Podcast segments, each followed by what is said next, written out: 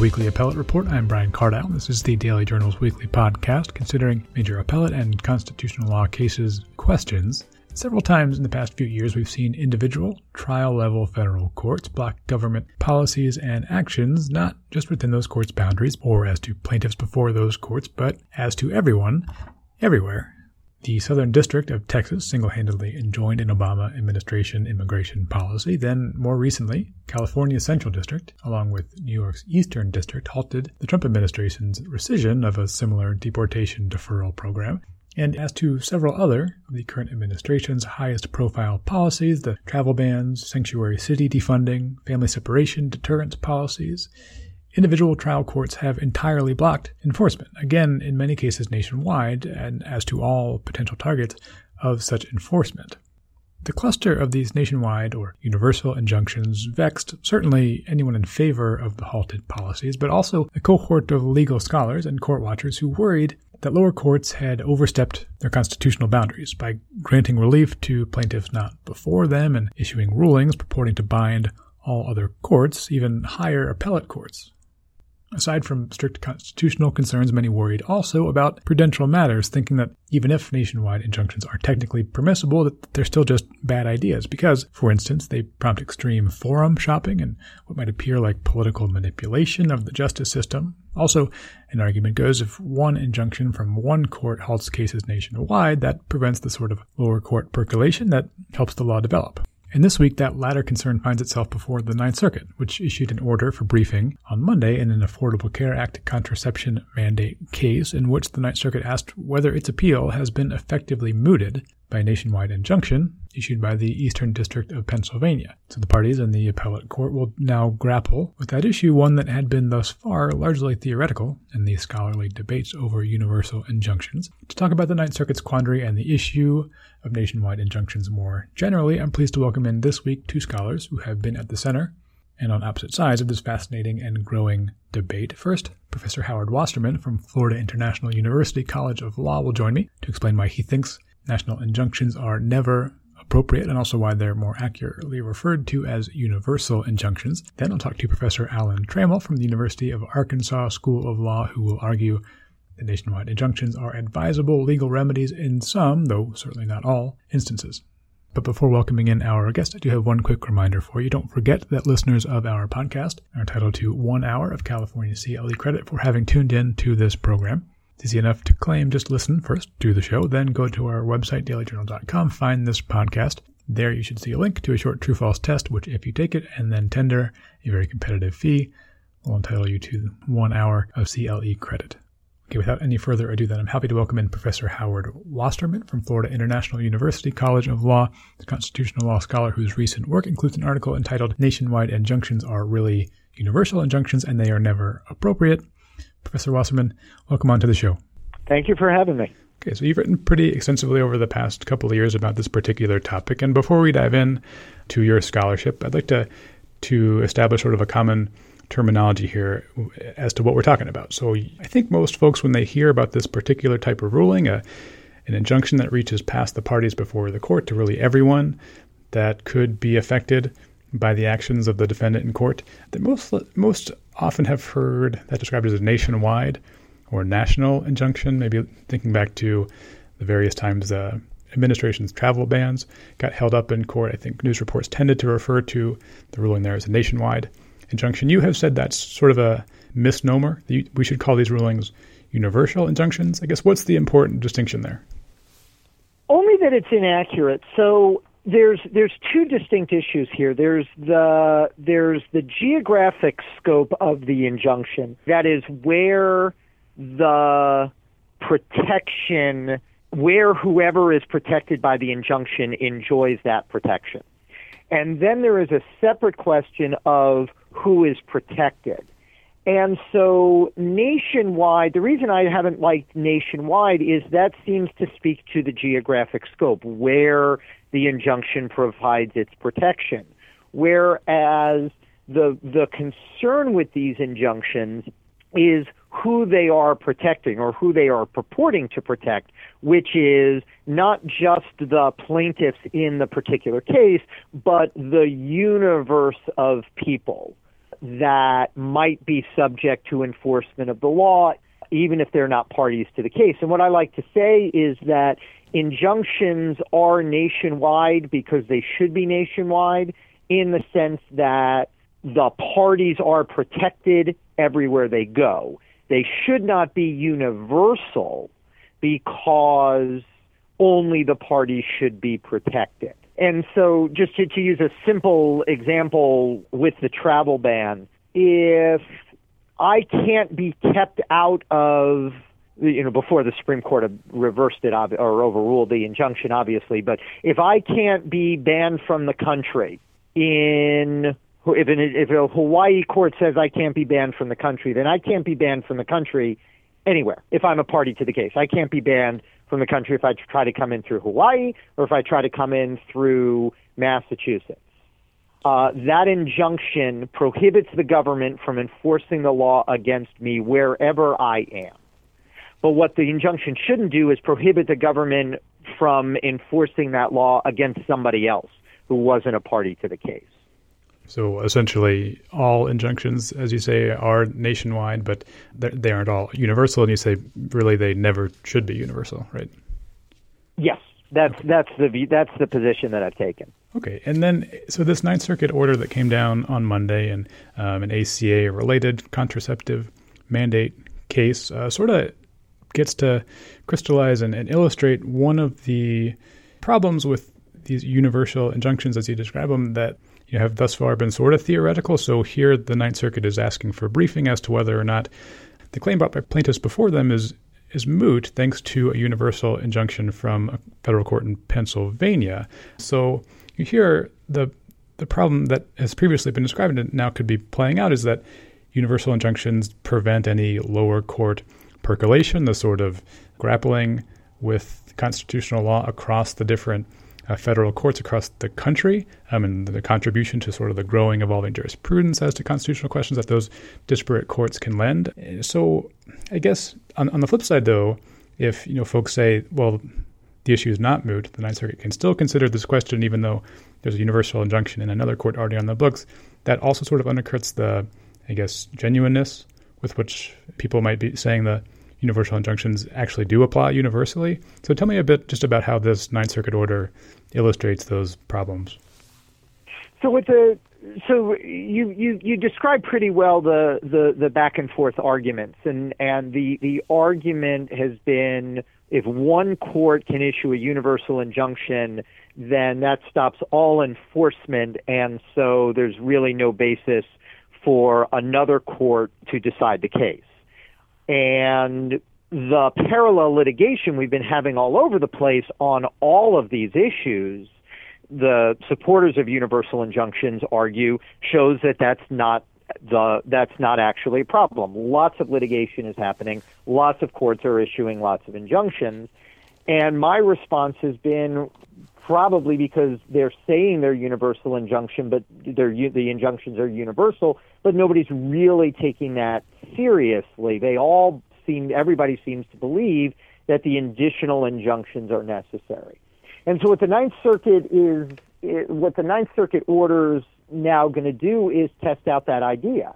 And the argument will be if the injunction from the Eastern District of Pennsylvania is truly universal, it truly, pro, as it purports to be, if it truly prohibits the federal government from going forward from enforcing the regulation, repealing the contraception mandate, then there's no purpose for the Ninth Circuit litigation because the plaintiffs in the Ninth Circuit are protected against enforcement of that regulation the the repeal of the contraception ban they are protected by the by the injunction in the eastern district of Pennsylvania even though they're not parties to the case.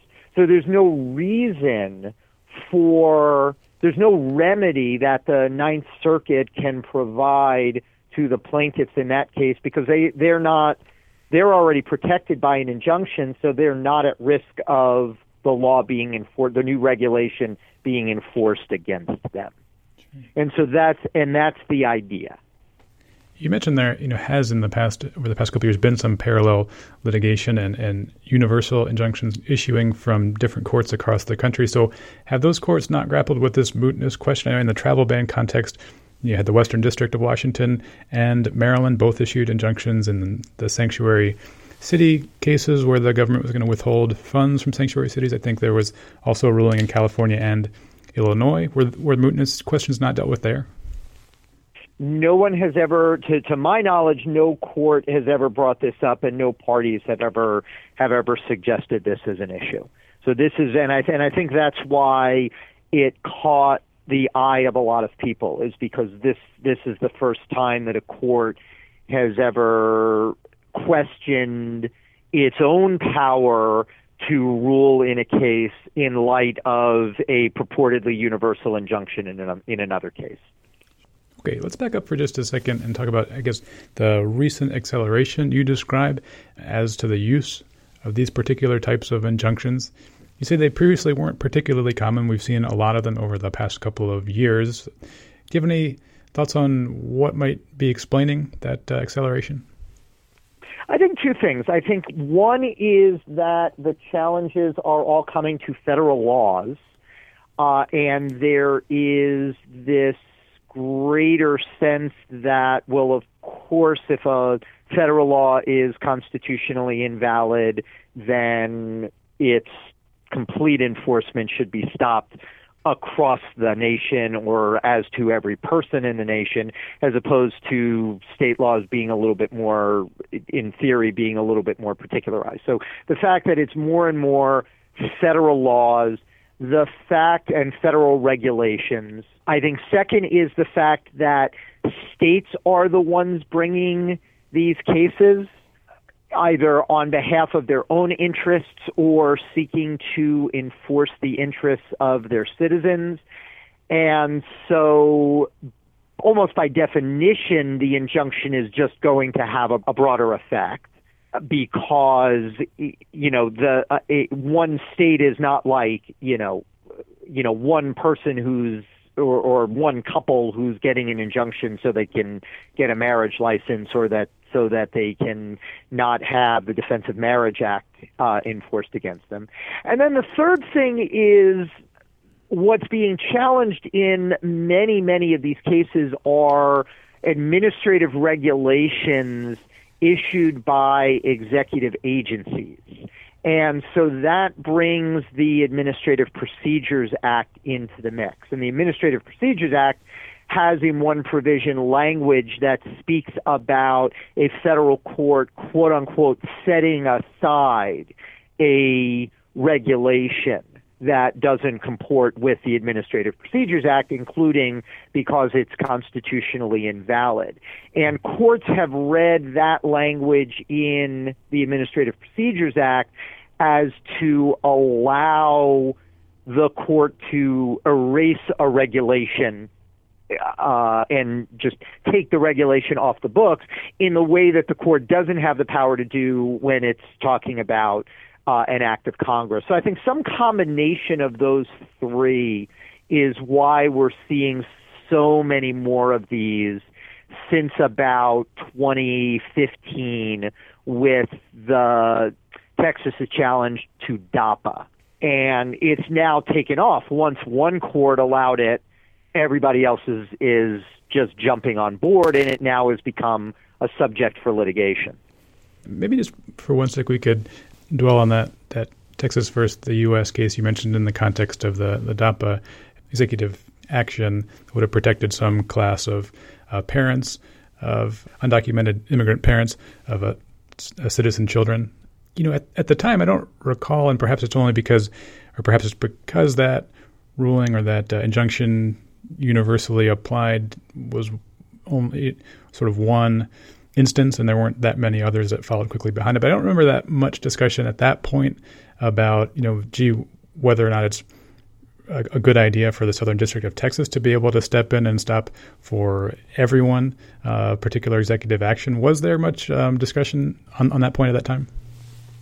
There was a little bit. It, it, I, I think it was raised on appeal to the Fifth Circuit. The the federal government did. The government did raise it on appeal on the appeal of the order to the Fifth Circuit. It was not really a subject of focus when that was uh, appealed to SCOTUS, and SCOTUS ended up just affirming the Fifth Circuit by uh, by an evenly divided court. But it somewhat laid the. A few people were were raising eyebrows about it, and it laid the groundwork so that when in 2017 you have that just wave of litigation against everything that the Trump administration was doing, now all of a sudden the scope of injunction was front and center. A lot more people were talking about it, and I think the government was the government under the the D- Department of Justice under the Trump administration has been a lot more aggressive in singling that out as an issue uh, as an issue on appeal.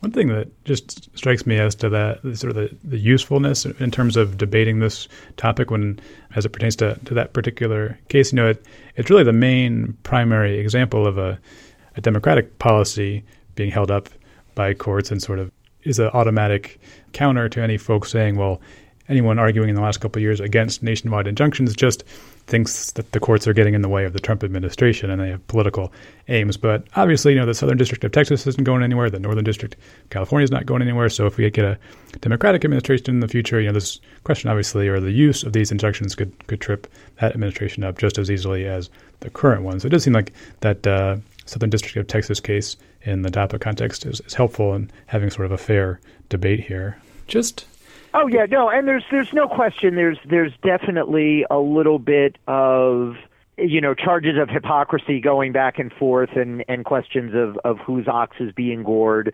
Uh, Republicans in Congress were perfectly happy for you know the Southern District of Texas to enjoin the DAPA policy and then two years later, it is how dare a single federal judge on an island in the Pacific issue an injunction that stops the the Trump administration's attempt to keep out to keep people out of the country. So, but you can always count on on politicians to be to be disingenuous when it comes to uh, when it comes to procedure. Okay, well, um, let's dive into. We've sort of obliquely referenced a few of them, but your primary arguments against the use of, of universal injunctions. One, as I understand it, is that particularized injunctions, ones just granted to the parties before the court, sort of more neatly and uh, consistently comport with how constitutional litigation really works and how constitutional law is structured. That uh, you know the, the unconstitutional act in the situation where there is, say, an unconstitutional law is not the law itself being on the books, but in fact the government trying to apply it to some person. And so the response should be stopping the government from enforcing it as to that person, not from taking it off the books. Is that roughly the argument?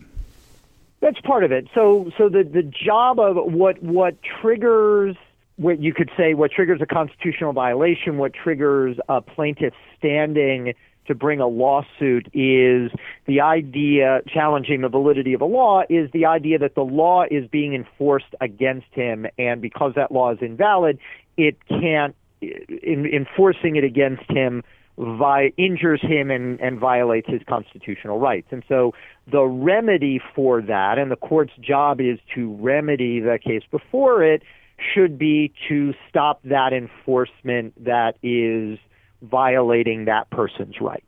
And that's really all that happens in these cases. An injunction is issued that says, hey, government official who's the defendant in the, in the action, you can't enforce this law. You can't enforce this law that prohibits flag burning against against this person. You can't you can't enforce this law against the city of Chicago that would deprive it of its federal funds uh, because it operates as a sanctuary city. And that's what we sort of expect courts to do in the course of deciding cases or controversies, which is which are what courts are empowered to do. And so they don't cause the law to disappear. The law is still on the books. It just can't be enforced. So, as a matter of, of Article 3, as a matter of what courts historically, courts of equity historically did in issuing injunctions, and there's an interesting historical debate about this. What courts were charged with doing was resolving the dispute between these parties to the case, and that's it. And any other parties or any other individuals, their claims would be resolved in new litigation that might follow. So, maybe just to to, to ground it in, in one example that everyone's very familiar with, if you take the case of Brown versus the Board of Education of Topeka, you know, I guess I never really thought about it, but is the ruling there only applicable to the plaintiff, or I'm not sure if there are more than one plaintiffs in that case against the, the Board of Education in Topeka, Kansas? Or I mean, I just I guess I under, always understood it as that was now the law, and no states, no public education systems could discriminate uh, on that basis any longer. Well, so and here's uh, the the the important distinction between the judgment of the court and the opinion of the court. So the judgment of the court, what it formally prohibited, and it was just Brown was like four or five cases combined. So it prohibited, to use the Kansas case, it prohibited Kansas from enforcing its de jure discrimination in schools as to those plaintiffs. That's what the order did. And if Kansas did not allow those students to go to a different school, uh, the, the Brown and, and those and those students to go to a different school, that would be in violation of a violation of the injunction and would be punishable by contempt of court.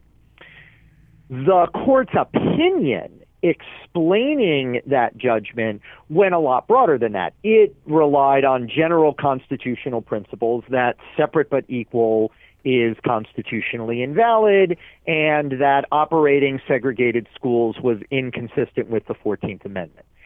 So that opinion was going to guide everybody's conduct going forward. There was there was no judgment in place that anybody other than the board of Topeka, Kansas could violate or could be held in contempt for violating.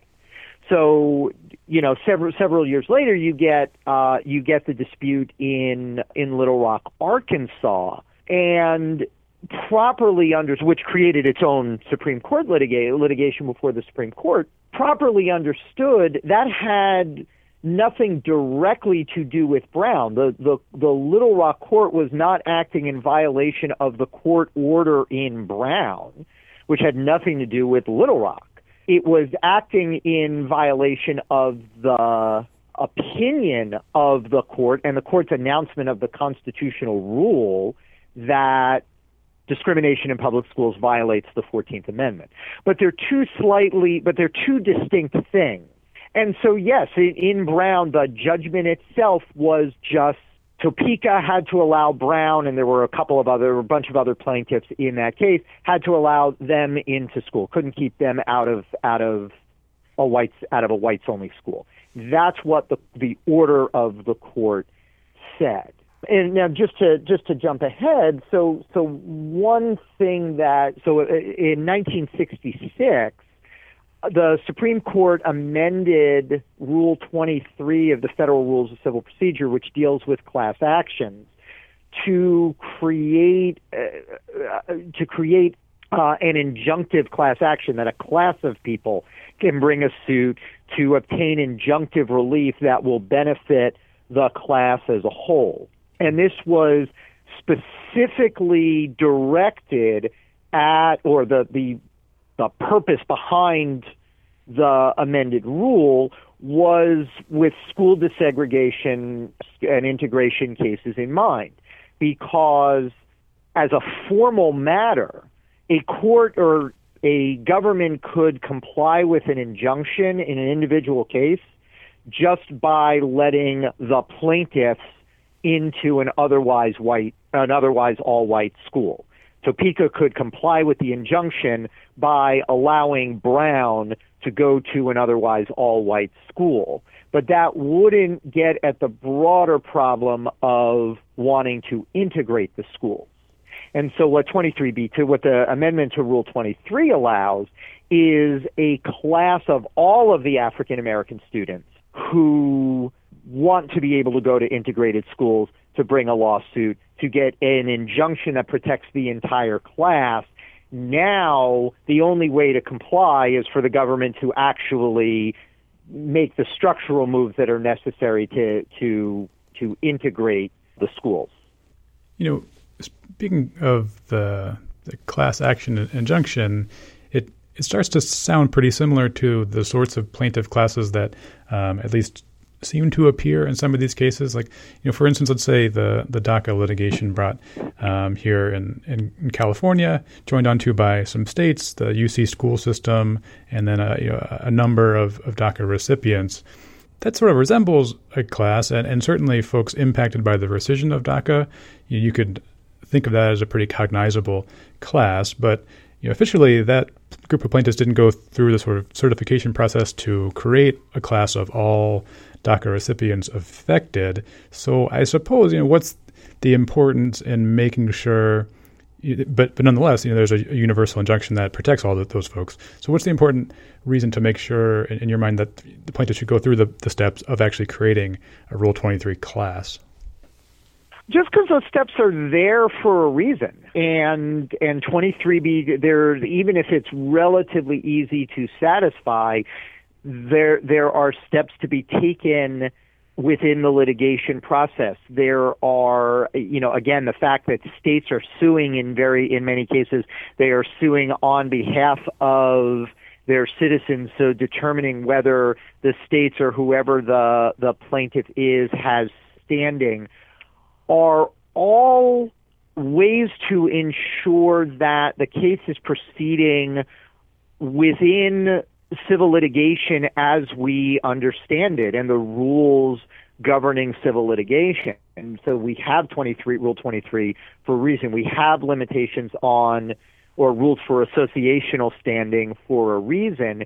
And if I can get, or if a, a, a plaintiff can file an individual case and get universal relief, why would anybody ever bother trying to bring a class action? It would re- render that part of Rule 23 a nullity. There would be no reason for anybody to go through the burden of having to certify the class because they can get what they want without having to go through that.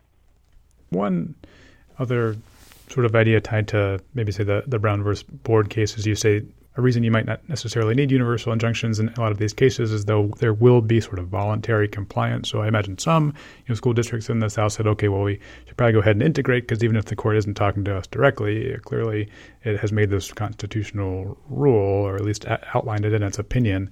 Um, and so let's go ahead and integrate before we get sued. So I, I take it that's, I, guess, how, how strong of a reason is that to to argue against the, the need for a court to officially say, okay, I am, we are issuing this injunction as to everyone that could possibly be affected?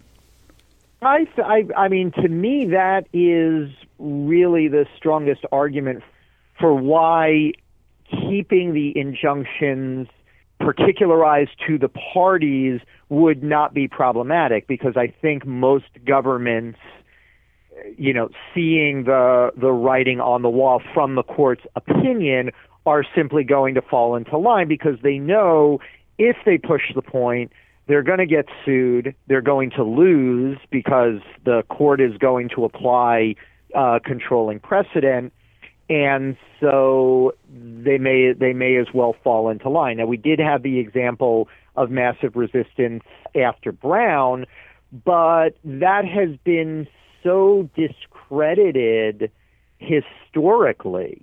Even if there may have been some reason for it, it's been so discredited historically that governments are not likely to undertake those steps. And I think we saw that for the, or we saw that in many places in the wake of the same sex marriage litigation. That once a district court enjoined enforcement of the state's same-sex marriage ban, officials in, in a lot of these states simply started handing out licenses. Now, they weren't required to do that by the injunction. The injunction only required them, because most of these cases weren't class actions, Um, the injunction only required to them to give the license to certain to certain people, but most states said, "Look, we know where where this is all going, so we're just going to go ahead and voluntarily comply and or voluntarily follow this existing precedent rather than pushing the point, getting sued and and losing all over again. And so you saw this in Wisconsin, you saw this in Utah, you saw this in a number of states where where state officials simply fell into line and it was really the outlier states like Alabama, like Kim Davis in Kentucky who resisted and drew a whole lot of attention precisely because of how unusual that resistance was. You know, one other principal argument that's brought against universal injunctions is that, is that just something about them issuing from courts from uh, different parts of the country that might have you know, particularly particular political leanings, say like the Southern District of Texas or the Northern District of, California, that it sort of just seems kind of unfair to hold up a government action based on one district court ruling for everybody. It sort of encourages pretty extreme forum shopping. I mean, obviously the courts across the country are there for reasons. We could redesign the court system and only have federal courts in say one certain place, or uh, but so there's courts around the country for a particular reason. And forum shopping is generally something that folks you know, think is okay to some extent. But I guess why is the the forum shopping at play here so problematic, or why does it seem to, to be more of a problem? Well, I agree with you. Forum sh- another word for forum shopping is just serving your client's best interest and and doing a good job of representing your client. So yeah, there's there's nothing that should be particularly problematic. I think it it really is just perception because these are such hot button political issues I think the the perception that uh, the uh, you, you know the the people are troubled by the perception that you're going to a court that to a district and, a, and to a circuit that adheres to your to your political views that it just looks like the courts are doing politics and they're not doing law and so a number of proposals have been made to try to get at the forum shopping problem. Some have suggested that anytime you're asking for a universal injunction, it has to be done by a three uh, by a three judge district court. Others have argued that these cases should all go to the district of the District of Columbia and, and kind of centralize everything in the in the nation's capital the the forum shopping argument doesn't really do a whole lot for me because we could remedy the forum shopping problem and my concern still remains which is courts just shouldn't be protecting beyond the parties anyway. So even if you funneled all of these cases to a particular court or you put it before a three judge district court so it wasn't one judge in an island in the pacific uh, doing it to my mind, the fact remains even a three judge district court shouldn't be issuing an injunction that protects beyond the parties. Okay, just a, a couple more for you. you know, a couple of central arguments that are, are brought to bear when folks talk about the reasons these universal injunctions might be good ideas or serve um, legitimate and, and, salutary ends.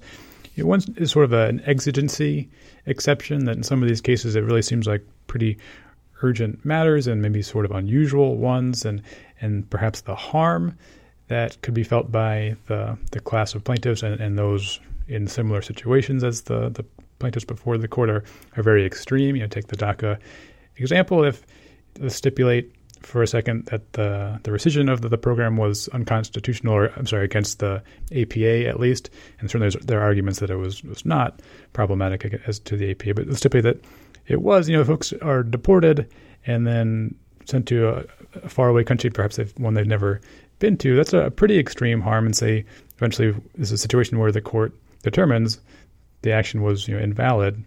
What's your strongest argument when it, when it comes to folks saying these are just sort of extreme circumstances, and so in these unusual times or these unusual cases, we should allow these sorts of uh, orders? The problem is there's no, and I recognize the point. I, I think the better example that I've that I've heard people offer is the reaction to the first travel ban when lawyers were going into the airports and and then running to court and it was absolute chaos and if the or you know you needed universal orders because otherwise nobody knew nobody knew what was going on uh, and that is an extreme case that that I recognize that is an extreme case. The problem is everything starts to look like an exceptional case, and we really have seen that in a lot of in a lot of these cases where the courts have purport, have issued universal injunctions and they've provided analysis or justification for it in terms that sound like they're really trying to restrain their power. It should only be reserved for these extraordinary cases. And then every case starts to look extraordinary. They, they tick off a bunch of factors that should guide the court, and those factors are present in just about every case. And so uh, my concern is I just haven't seen a stopping point for it.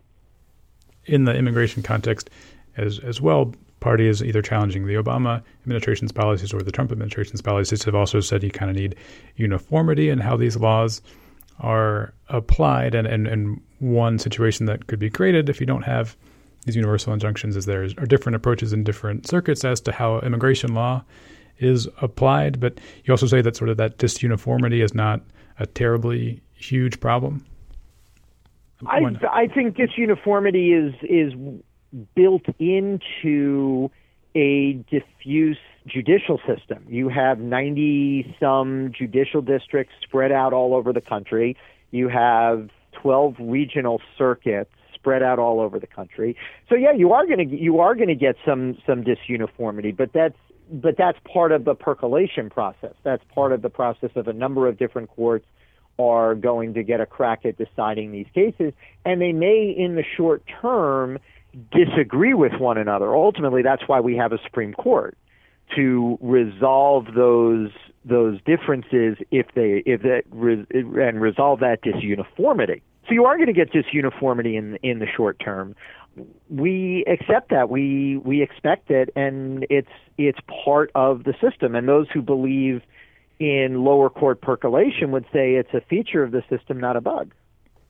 Okay, uh, one last one, just sort of looking forward do you expect universal injunctions to continue, their use to continue to accelerate, or do you think there's been sort of enough scholarly pushback from quarters such as your own and enough sort of dirty looks from justices on the Supreme Court as to this point that uh, their use might be uh, toned down a bit? And I guess, you know, it, it strikes me that in the pretty polar and hostile political we're in, that maybe one contributing factor is that. Uh, sort of like a, a no holds barred type situation. If you have, you know, the Republican Senate not wanting to give Merrick Garland a hearing, and then maybe you hear Democratic partisans saying we should expand the Supreme Court. Those are sort of outside of the box type type moves, um, sort of extreme measures and, and, tactics. Do you think that national injunctions sort of fall into those sort of categories as you know just sort of tactics you wouldn't typically consider, but now are on the table? And if that's so, you know, if we have a continue to have a pretty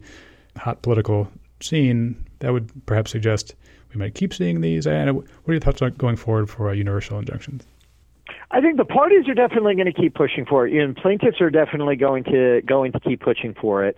Exactly for the reasons you mentioned. Uh, if there's a change of administration come 2021, the positions that the parties are taking are going to flip.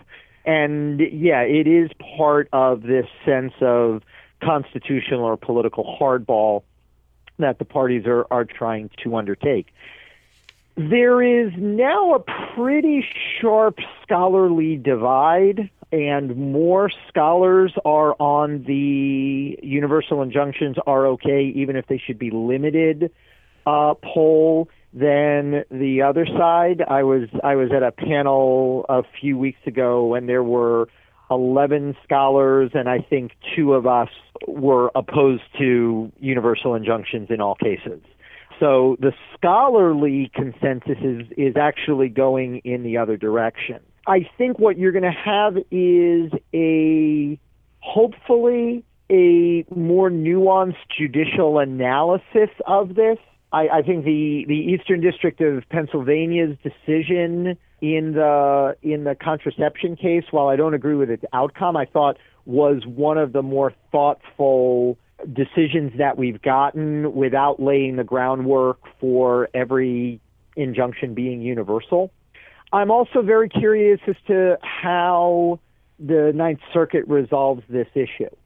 And if the Ninth Circuit it comes to the conclusion that a universal injunction from another court moots or makes unnecessary a remedy from that court, I think that will also uh, will have an effect on this.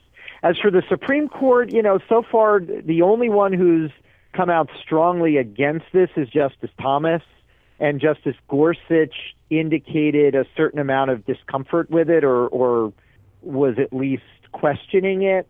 Uh, the rest of the court, we we just don't know. So I don't think there's a. Uh, I don't think the justices are lining up to formally resolve this one way or another. Okay, well, we'll look forward to some hopefully additional percolation then here in the, the Ninth Circuit as to this mootness question, but we'll, we'll leave it there for now. Professor Howard Wasserman from Florida International University School of Law, thanks so much for your time. I really appreciate it. Happy to do it. Thank you for having me.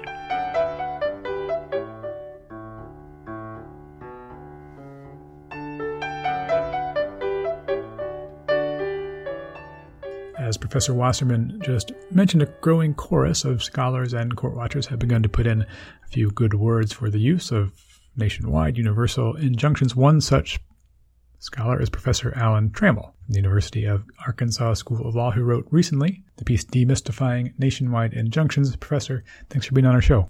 It's an absolute pleasure. Thank you. Okay, so you have uh, added to the very lively scholarly debate here um, about these types of injunctions, these nationwide you know, universal injunctions, something of a qualified defense, I would say. And I'm looking forward to diving into the various constituent pieces of it and your, your arguments that you bring to bear. But maybe first we could sort of top line it. Would you say that you know what you're arguing is that these nationwide injunctions are, you know, perhaps not a good idea to use all of the time, but they do have some use, and so in certain instances, they uh, are not only okay but also uh, useful.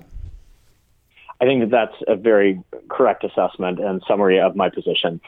That is to say that nationwide injunctions are not unconstitutional. They're also not a good idea in most instances, but there are a few select situations where they actually are quite useful and practical. Great. Then we'll start to get into some of those practical scenarios, but first deal with some of the the arguments first. Uh, so you say there's no constitutional hurdles, or at least no prohibitive ones. A few that folks have raised and that you set up in your piece. One is a due process idea, and that we've certainly seen play out. That if a court grants relief to not only plaintiffs that, that bring the case before them and seek an injunction, but also plaintiffs outside of the courthouse and outside of the four corners of the the papers in the case that uh, those other non-party plaintiffs might not want that relief. So if you think about the the DAPA case in Texas, you know Texas and I think 25 or six other states brought that case, but plenty of other states didn't want the remedy, the the nationwide injunction. So you know what about those due process concerns that those non-party plaintiffs don't want the relief granted? I, I think that it is a very legitimate concern. It's something that we deal with all the time when we're talking about aggregate litigation. The modern class action was born in 1966 in large part to address desegregation litigation, bringing together all of the African American families who would be affected by a particular decision. And that was not going to, to be possible, that is to say, bringing everybody together, unless there was a mechanism for it. So the, the modern class action in a lot of ways has had to grapple with this very problem. And courts are supposed to be sensitive to it. For instance, one family might not perceive integration as the most important goal and might in fact view integration in a particular moment in time as deleterious. So you're going to have differences of opinion, differences of goals, differences in terms of litigation tactics. But those aren't really going to raise due process concerns, at least from a constitutional perspective.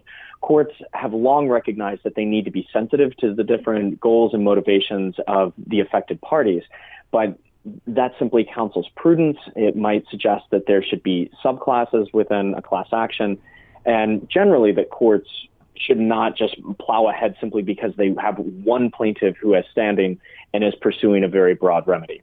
All of that is to say, these are very legitimate concerns, but they aren't ones that necessarily raise a constitutional due process concern.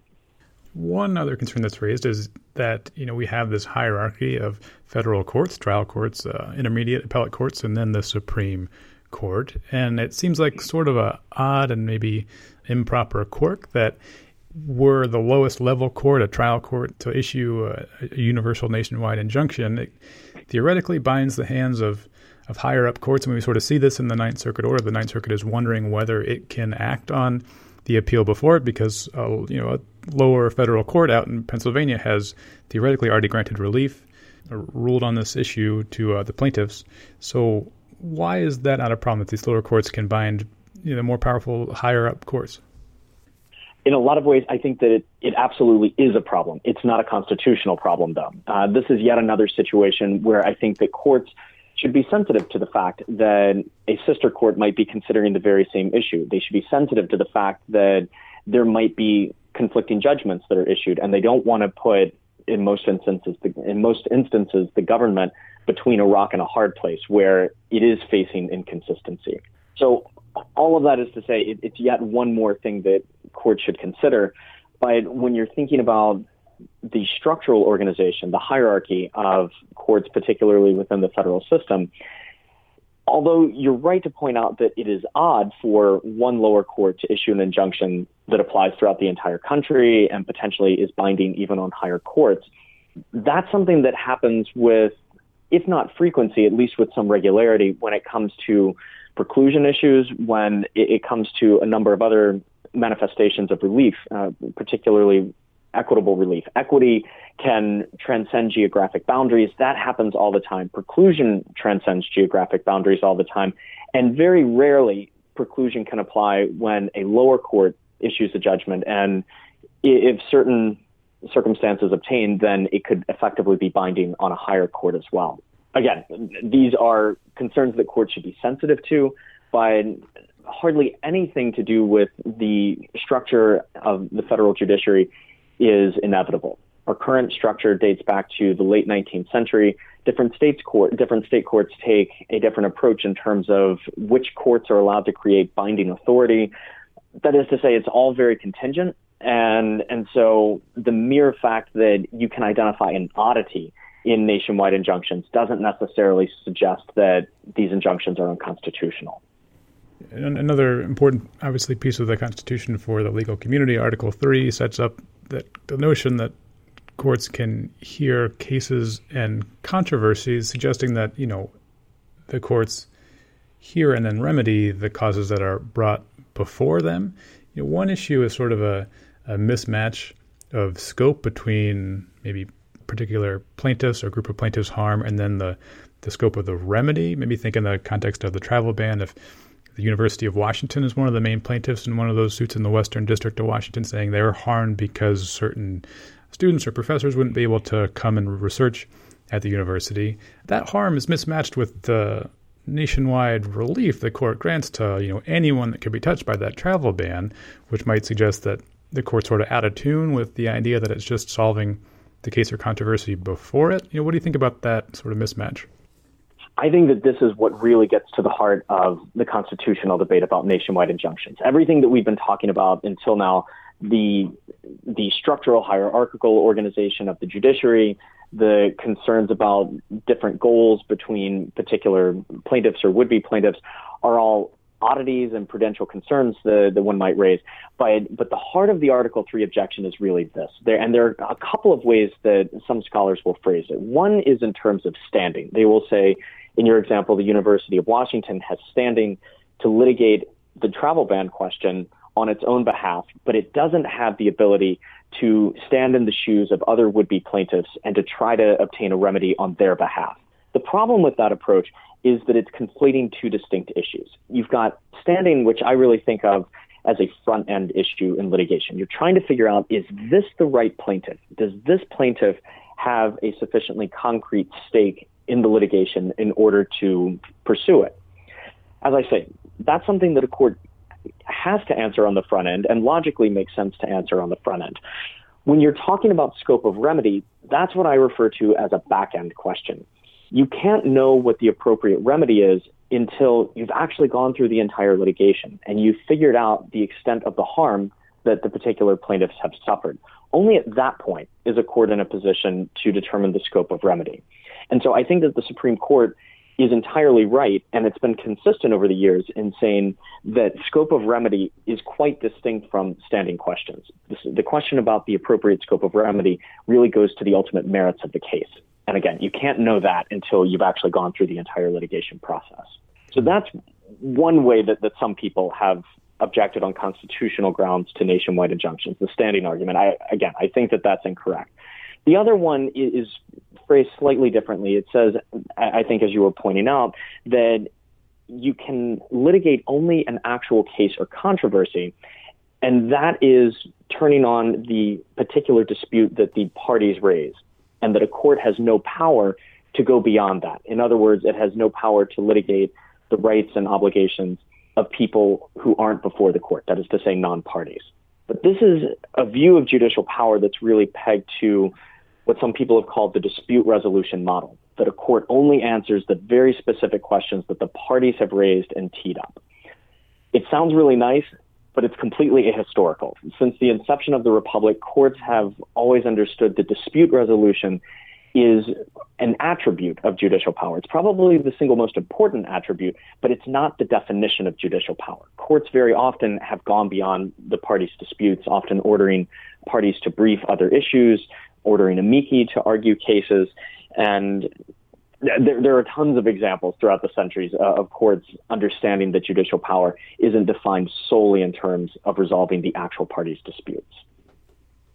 Yeah, you, you certainly lay out this in, in your piece the idea that even if courts are maybe primarily there to get in between some say private disputes or other varieties of disputes to make sure they don't devolve into you know violence or something like that the the Supreme Court and the cases that you're most familiar with does sort of act in a, a broader way and do what seems to be more like declaring the nature of constitutional law and, and what's what it's writing. I guess one sort of related question that our previous guest, uh, Professor Wasserman, brought up is that, you know, I guess the one reason why it's more proper to think of courts as the dispute resolvers is because actual constitutional harm comes when, say, unconstitutional laws are enforced against particular folks and not just put onto the books. And, you know, so it, it it's just it's sort of a, a nullity to think of the court erasing unconstitutional laws. It's only just blocking their enforcement against individual, you know, certain parties, the parties that have come to complain before it. And so that sort of adds on to this Article 3 quandary. Does that, you know, make sense? It does make sense. And in a lot of ways, it sounds very nice. Justice Scalia, for instance, was very fond of saying that courts rule on the constitutionality of a statute or a policy only incidentally to resolving the party's dispute. In other words, a court shouldn't see itself as primarily there to declare what the law is, to rule on the constitutionality of a statute. It has to have a very concrete dispute between parties, and if it becomes necessary, and only if it becomes necessary, to rule on the constitutionality of a statute, should a court do that. But again, that's never how courts have behaved uniformly in, in the 200 plus years that the United States has existed. You can think back to the iconic case of Marbury versus Madison itself, the case in which Chief Justice John Marshall announced the power of judicial review. That was a case in which the Supreme Court did not have jurisdiction. So, in theory, to resolve the dispute, all the court had to do was to say, We don't have jurisdiction over this controversy. It's over. Instead, the court took upon itself the power to announce this almost mind-boggling power. I shouldn't say mind-boggling power. It had existed before, but but for the first time, the Supreme Court was was announcing this um, this unique power of judicial review. It was declaring what the law was. It was answering constitutional questions, and only at the end of all of that did the court say, "Oh, we don't have jurisdiction." So this is a, a primary example of the court doing exactly what Justice Scalia said that it shouldn't be doing and I think somewhat, in, in, a somewhat revisionist way, argued that, the courts haven't been doing. In fact, they have been doing it. Uh, they, they've been going beyond the parties' disputes forever. Okay, so you know, even though if there are no prohibitive constitutional hurdles here. You do say that national injunctions might still be a bad idea in sort of the mine run of cases. So let's kind of dig into when they might be a good idea. One way that you sort of defend the this type of order is you relate it to another type of another legal idea um, that you've mentioned preclusion, and so let's unpack that a little bit. As I understand preclusion, you know, it's the idea that say, for example, we get into a car crash and I sue you for negligence, the court finds that you did nothing wrong, so I lose. I'm precluded from you know suing you a second time for the same idea. And then, you know, also as I understand it, if someone crashed into me from behind in this uh, accident, if they wanted to sue you for negligence, they would also be precluded because you could say, hey, a court already said I wasn't negligent. Um, but there's a, another kind of preclusion, the offensive, non mutual preclusion that you say national injunctions are most like. Remind me what exactly we're talking about with offensive, non mutual preclusion and, and what some of its pit, pitfalls are that sort of match the national injunction uh, problems. Sure. Um, I'll, I'll, start out by saying preclusion can get really, really complicated in its details, but in a lot of ways, it reflects a beautifully simple idea, which is that if you have had a full and a fair opportunity to litigate a particular question, then you don't get a second shot to do so if you've lost. One of my friends puts it very succinctly once a loser, always a loser. So, in your example, you're involved in a car accident, you try to sue somebody, and you happen to lose. Well, you don't get a second shot at that. You've already had your day in court. That is all due process requires. All right, so that's preclusion simpliciter, as you might say. It gets a little bit dicey when you start talking about subsequent litigation when a non party to the first lawsuit is trying to take advantage of preclusion. So let me start with an example that I think is usually quite helpful to people. Um, imagine that you and I both work for Walmart, and we allege that Walmart has an overtime policy that is illegal. So you sue Walmart and you win. Walmart was the defendant. It had a full and fair opportunity to defend its policy, and it happened to lose. So I come along in a second in a second lawsuit. I sue Walmart and I say, look, you already had one chance to defend the legality of your overtime policy and you lost. And so you shouldn't be allowed to relitigate that. And I basically should win automatically. That's offensive non mutual issue preclusion. Non I was not a party to the first lawsuit. Offensive because I am using preclusion as a sword against Walmart because they already had their day in court. Now, most courts recognize that this is at least theoretically possible in a number of instances when you're dealing with private parties. It is a little more complicated when you are dealing with the government. There was a case United States versus Mendoza about 30 some odd years ago in which somebody tried to do that against the government, saying, look, the government had a shot to litigate this already. It lost, and so I should be able to take advantage of that. And at least in that particular case, the Supreme Court said that offensive non-mutual issue preclusion was not available against the government. A lot of people who oppose nationwide injunctions, and in fact courts generally, view Mendoza as having articulated a hard and fast rule that this form of preclusion is never available against the government. I don't think that's actually what the case says, and there are a number of lower court cases that have understood that Mendoza is applying certain prudential or policy limits on the use of this type of preclusion. And I think that that is the better way to understand it because there are all sorts of problems that can come up when we're talking about non mutual preclusion. Think back to the Walmart example that I just gave you. I might have an incentive to just sit back and wait to see how your lawsuit plays out. I might learn from it. And if you happen to lose, no harm, no foul. I can't be bound by it because I did not have my day in court yet. But I could take advantage of a win that you achieve against Walmart. So there's that wait and see incentive.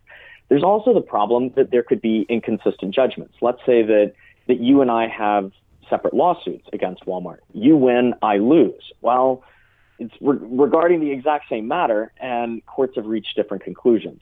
It doesn't make sense to allow a third person to come along and to cherry pick the particular result that he or she prefers. So there are all sorts of, of problems that can arise when you're dealing with non-mutual preclusion generally.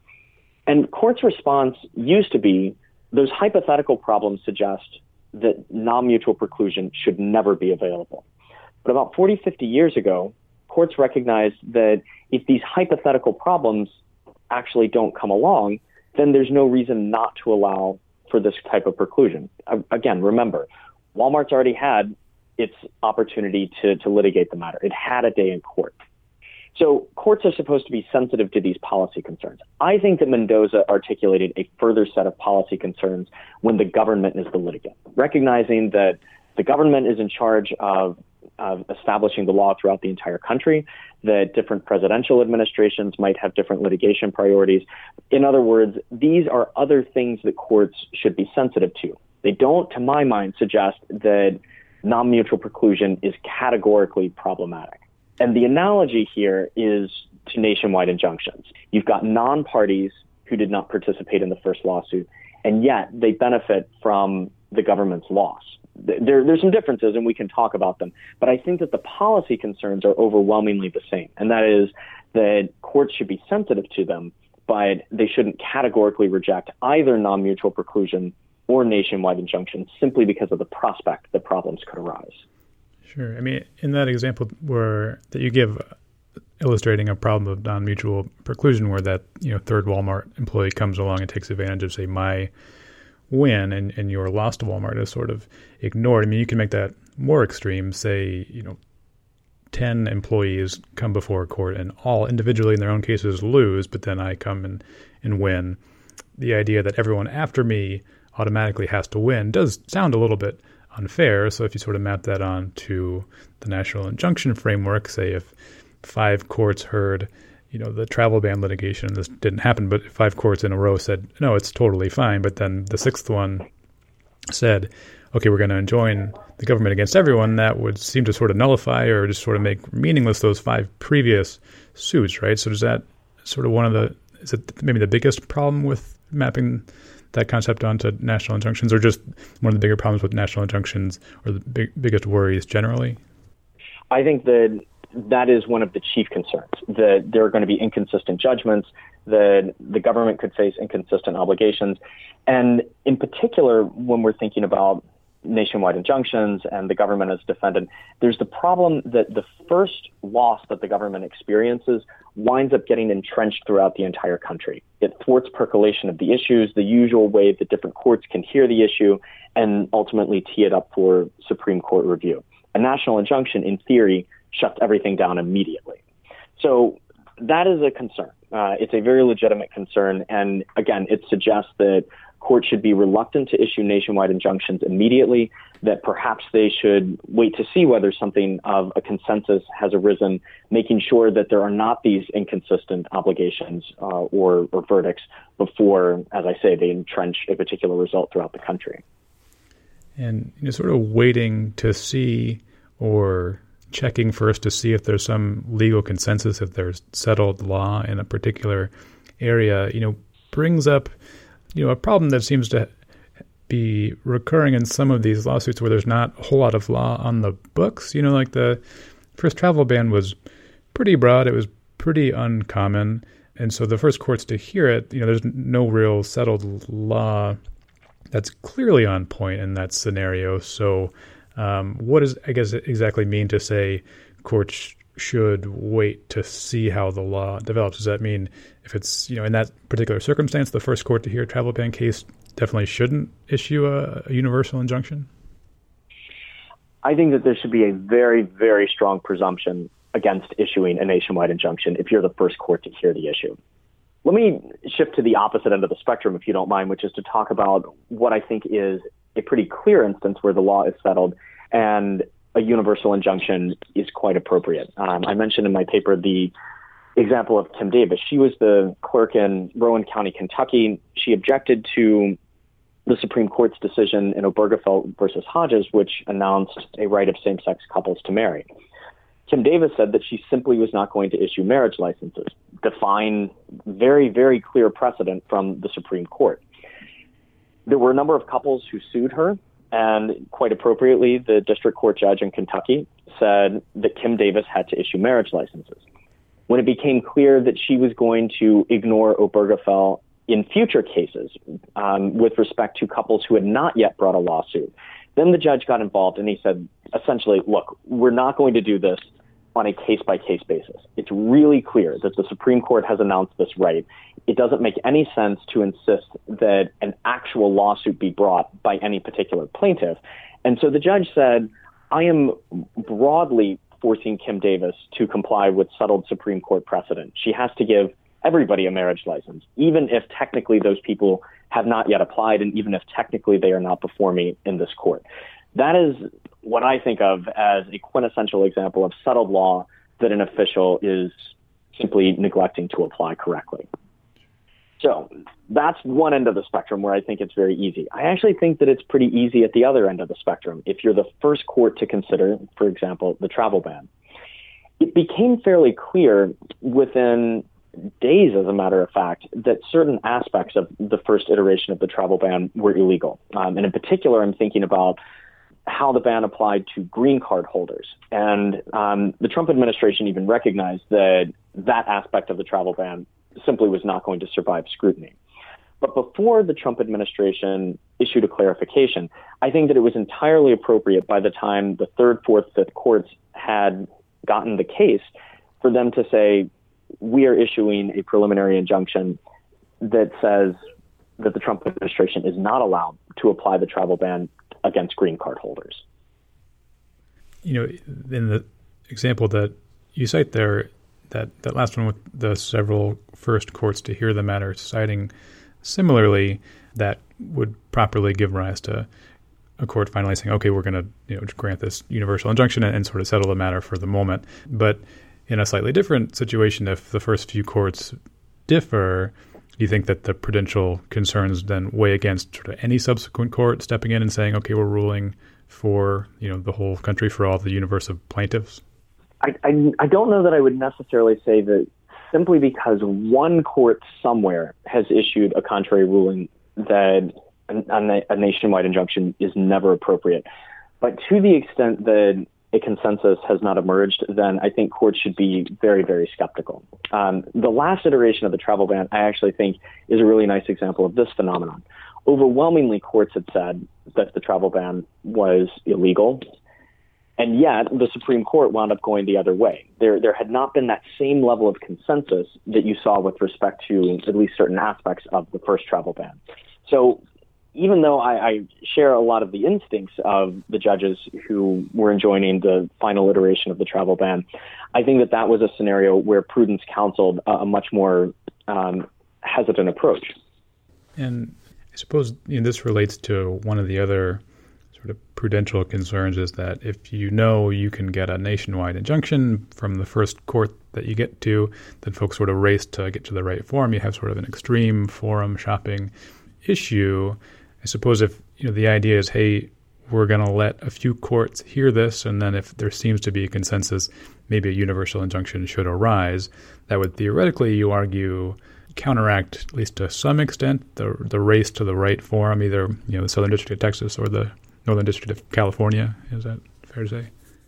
Exactly. So there's actually really good evidence that this kind of extreme forum shopping has been going on precisely because the plaintiffs know how much is at stake and they know that the first final judgment against the government does, as I said before, uh, entrench a particular result throughout the entire country. So you see plaintiffs who are challenging President Obama's policies running to a very conservative district in Texas a lot of the litigation against President Trump's policies have played out in far more liberal districts, uh, very often in the Ninth Circuit.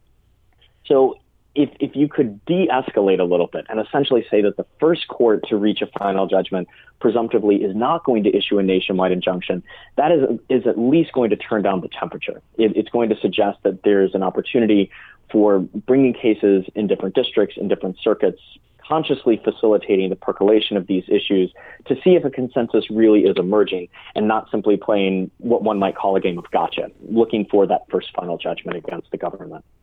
And you know, that issue of percolation is, of course, related, and one worry that folks thinking national injunctions are bad ideas, like our previous guest will bring up to say you don't want to freeze the law. We have disparate federal courts for a reason to have them all sort of consider matters and, and see what sort of consensus does develop. Here, earlier in the week, the the Ninth Circuit order for briefing that we mentioned sort of sets up that problem. The Ninth Circuit is is asking or suggesting that perhaps it doesn't really have the, the jurisdiction or the ability to hear this contraceptive mandate case before it any longer because a universal injunction has issued from a court in Pennsylvania. So the, the court's sort of saying, you know, maybe we shouldn't percolate th- this idea anymore, or you know, or should we? It's asking the parties to, to argue either way. You know, what do you think about how this Ninth Circuit order for briefing sort of puts into relief that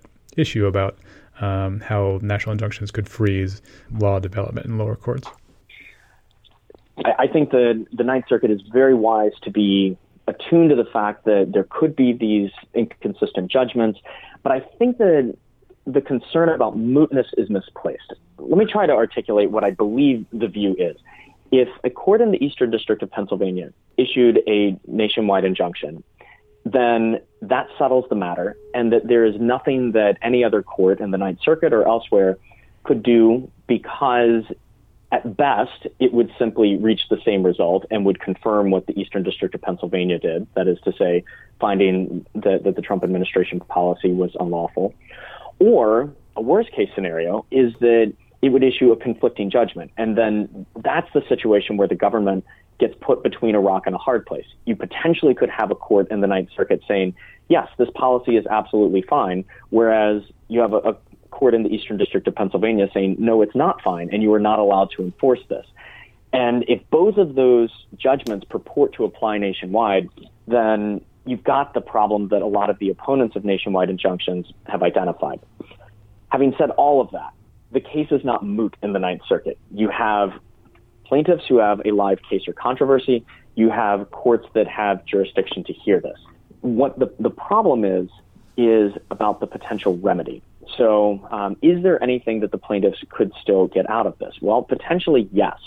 And, and the government certainly wants to have the opportunity to litigate this matter. If the government gets a win, that is to say that a court in the Ninth Circuit says this policy that, that the Eastern District of Pennsylvania has enjoined is in fact lawful, then the government has the opportunity to go back to Pennsylvania and to say, there are conflicting judgments here. Would you consider narrowing the scope of the injunction so that we can continue to enforce our policy in the Ninth Circuit, for example? And that sort of comity is something that we've always had to live with, and, and we trust courts to uh, to respect one another's jurisdiction and to try to avoid conflicts if at all possible. This is inherent in the nature of a system that is that, that divides a lot of authority between federal courts and state courts. They just have to to behave respectfully and, and with comity toward one another. It's not necessarily a matter of a structural imperative that they have to exert power in a particular way or, or to the full extent that their jurisdiction would permit. So, you know, just one sort of tangent from there that I, I think our previous guest would have mentioned where he's still on the line is that if you argue the plaintiffs before the Ninth Circuit still do have you know live cases and controversies and and potential harm or harm that needs remediation. Does that to any extent undercut the reality or um, the asserted reach of the Eastern District of Pennsylvania's injunction as universal? As you're saying, you know these folks are still have problems here that need to be remedied, doesn't that mean that that universal injunction isn't really universal to them? They're not actually protected by it, and so it's you know the the, the idea that it's that truly is a nationwide universal injunction is sort of a, a misnomer. what do you think about that idea? Well, it's I wouldn't say that it's a misnomer. So the government does have an obligation to respect the judgment of the Eastern District of Pennsylvania. And right now, that means that the government can't enforce a particular policy in California or anywhere else. The reason that I say that you've still got a live case or controversy is because the plaintiffs in California were not actually parties to the lawsuit in the Eastern District of Pennsylvania. Why does that matter?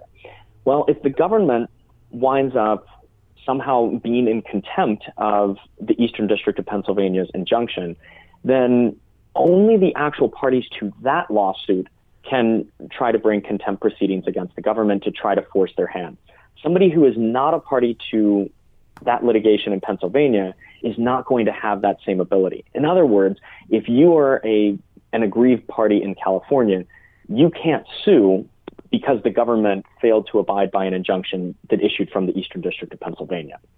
And in that sense, the plaintiffs in California still do have something at stake. There is something that they can get out of this litigation. And the government, of course, des- desperately wants to have the opportunity to defend its policy in court. Okay, maybe just you know, one last one here to, to wrap up. How do you see this area of law developing? It seems like there's a you know a, a fairly even split when it comes to the scholarly literature on the idea. There has been some references in the Supreme Court to the use of nationwide injunctions. Do you think that the the trend will you know sort of continue as it has? That it might abate to some extent. It seems like it has sort of abated. We've had some big cases that have come through the courts where national injunctions have been a big deal, like travel ban and DACA and DAPA a few years before, but there haven't been quite as many in the last few months, at least. I don't know. What's your thought on how it develop here in the next uh, months or years? I think that the developments of recent months have actually been very, very positive. People like Howard Wasserman, who have argued against nationwide injunctions, I think have had a, really salutary effect on courts' decision making. Courts are no longer reflexively issuing nationwide injunctions. They're taking into account the things that I and others believe that they should be taking into account, but the, the potential remedy, that is to say, um, an extreme remedy with a nationwide injunction, is still constitutionally permissible.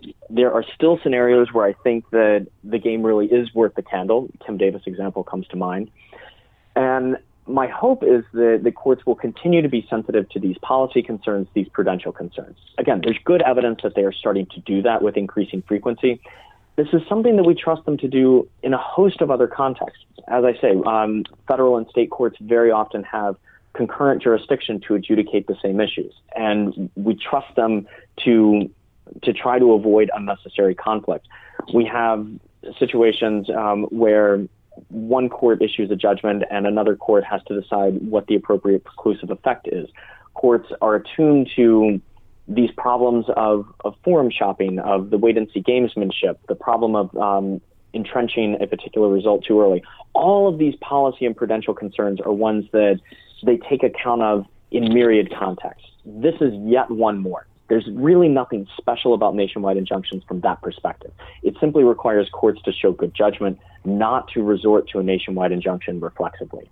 And I think that we see that. Uh, the, the courts are, are doing a better job of drilling down on whether they are appropriate in this particular situation. So my hope is that the Supreme Court won't shut down nationwide injunctions altogether and say, as Justice Thomas intimated in his concurrence in the Hawaii case, that they should never be allowed. I think he's wrong that they run afoul of traditional equity jurisprudence and that they're unconstitutional. I, I, again, I hope that the Supreme Court and other courts will recognize that there at least can be a place for these nationwide injunctions, and that when they're talking about them, they're talking about them in the right context. That is to say, asking the policy and the prudential questions rather than, I, I think, falsely framing it as a constitutional problem. And Professor Alan Trammell from the University of Arkansas School of Law. Thanks very much for joining me. I appreciate your time. Thank you.